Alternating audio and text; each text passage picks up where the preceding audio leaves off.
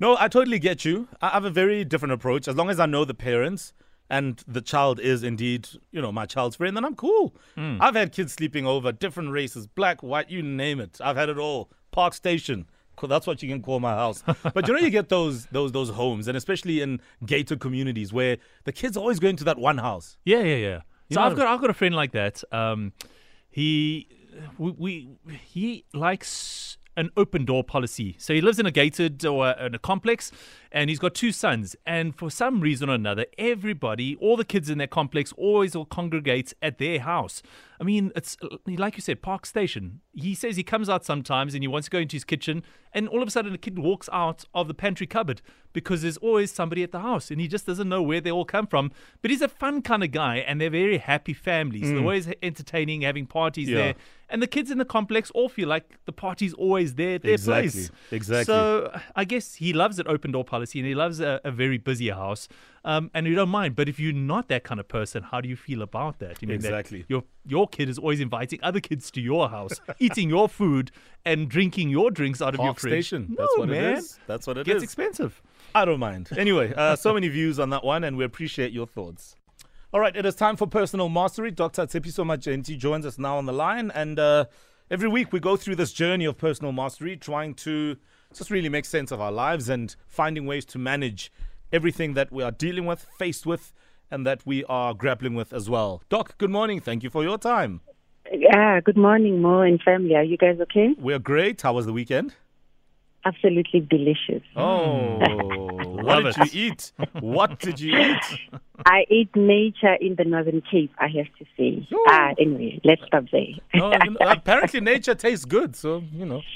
it is clean. It doesn't have detail. It doesn't backchat. It is beautiful in the Northern Cape. But I- anyway, I love that. Um, I know Yeah. detail like your in-laws, right? Uh, which is what Absolutely. many of us experience. I mean, today we're looking at how to handle in-laws that are giving you a difficult time, that are being very vicious and nasty to you, bullying, etc.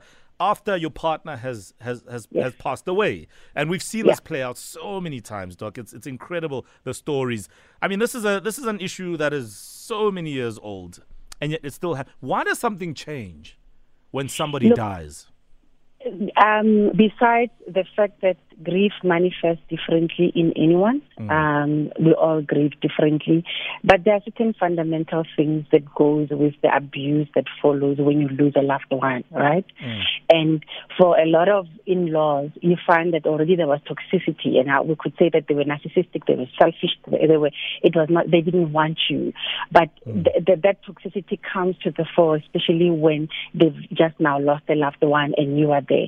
And I actually, um, having spoken to a number of people over the years, you find that for some people, the in-laws become toxic, your mother-in-law, your sisters-in-laws, or your aunties, because they actually feel like your presence in their loved one's life cut short their opportunity for them to reap, to reap the rewards of their sacrifice, whatever their sacrifice is. And it could be they changed your loved one's nappy when your loved one was growing up, mm. or they used to babysit, or they gave pocket money, or just by association of having a name, they feel like there's some sacrifice, there's some investment that they have put in that they were supposed to get a return on, but now you came into the family and interfered the, the opportunity. So now that their loved one is passed on, it's now an opportunity for them to get it back. But there's also the issue of sometimes when you are marrying Mo, when Mo is with you, he's no longer being that generous, that Moreki, that, that black taxpayer, all of this, uh, all that vile and target. But we are also aware that for a lot of people, when they feel that the success of their loved one is an extension of themselves, their status, everything else that you've achieved is an extension of them, when that person is gone, they feel robbed. They feel that they need to blame somebody. And you, the remaining widow widower, you become the target all of that because of you are the one now who's now the one who's actually living and is going to benefit and enjoy all the things that comes with this person having left.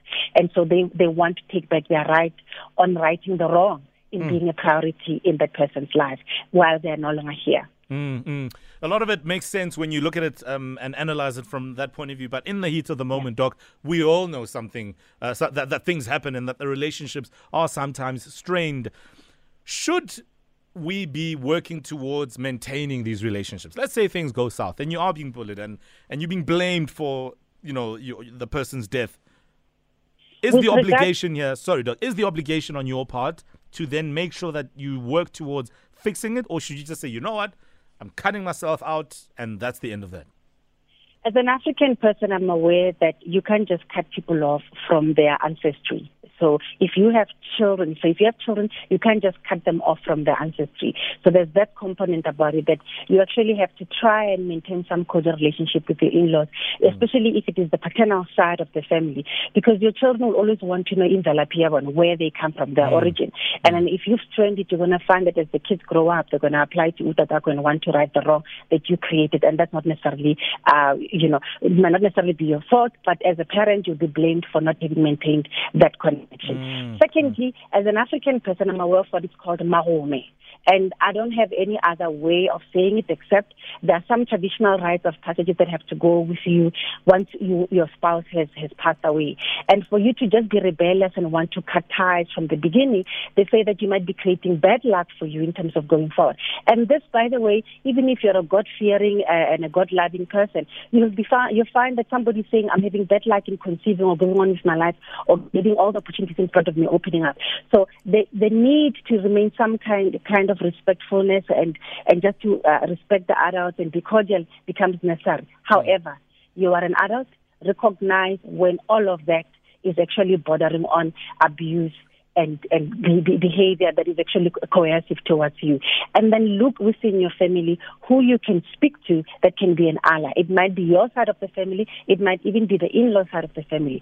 But because we don't want you to get mahume or you don't want to have your mm. children disconnected from their from their ancestry, mm. doesn't mean you should just open yourself up to all of that abuse. Yeah, because that, that ally thing is actually very interesting because where do your allies lie, Doc? I mean, that's always the thing, right? Some say it's the ones you know, it's the ones in your family that, that stab you in the back, etc. Uh, but in this case, Absolutely. you're, you, you know, in, in the case of in-laws, finding an ally within that family, uh, knowing that you already have relationships, is, is that wise or is it going to cause more problems? It's likely to, but then the point is suffering in silence is also worse because now you are the one who's also contributing to your own betrayal. But one one of the things you would know is that if you're trying to establish relations within uh, your in-laws uh, family, you are going to know certain people who have integrity, certain people who've got your back, certain people who advocate for you.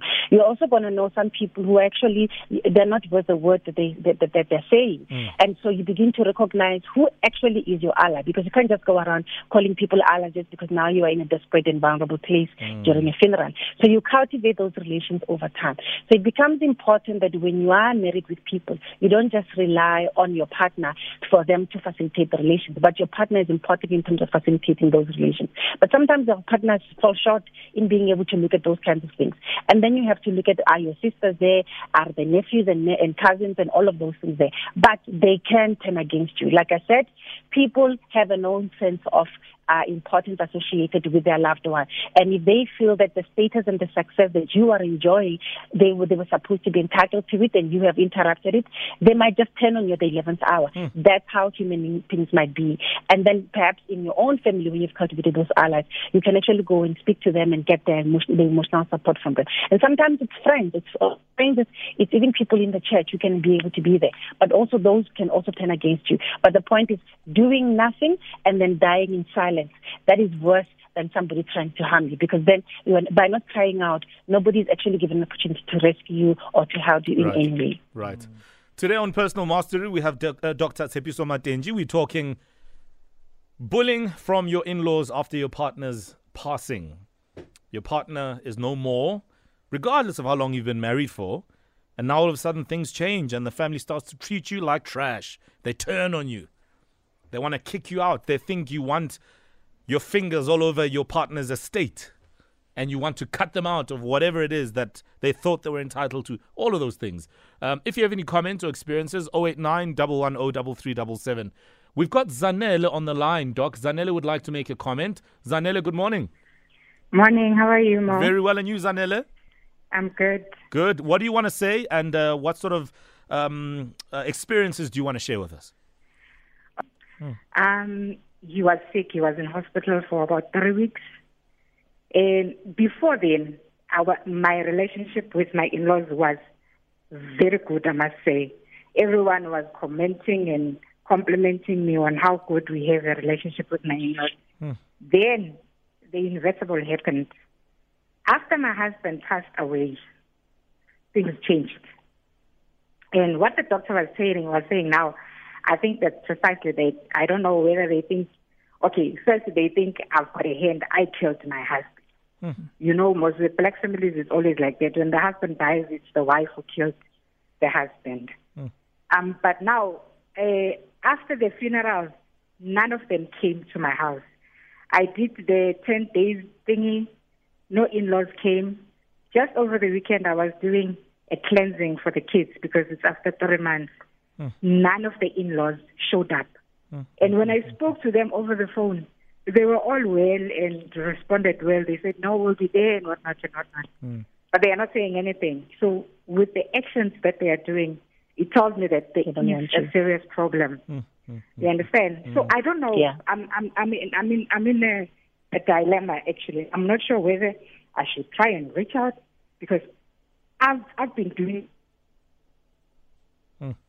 yeah, I think we lost Zanele there, but we get the, the, the, the gist of the story. Um, thank yeah. you so much for that call, Zanele, and, and uh, condolences.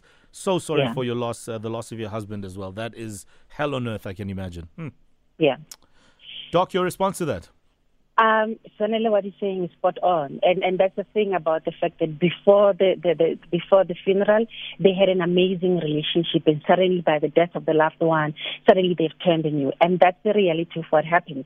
And what is also sad is that even if they had showed up, you might find through the grapevine that they think you stole, as as you said, that she's killed the husband, or that there's so much money that is actually to get that money, whatever it is, mm. but here's the thing. You know that you, Zanele, you've done the best that you can, and people have the right to like who they like and to vote with their feet. If they are adults, you cannot force them. It is okay. One of the things that I would like to highlight is that your own grief heightens your sensitivities. And it makes it difficult for you to also have that ability to screen, to be able to have a buffer for yourself that you don't internalize everything. So sometimes when people don't want you, it's a pro, it's a form of protecting you. You know, you're not being exposed to the drama that might come with it.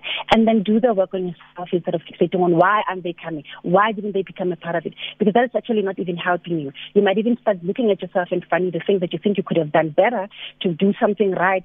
But you are seeing that no matter what you've done before, the relationship was okay and suddenly turned. It's no longer about you. It is okay. Unfortunately, your grief is now going to be amplified by the fact that you are being rejected and abandoned by your spouse's uh, family. But that's part of what is happening with you. That's the loss.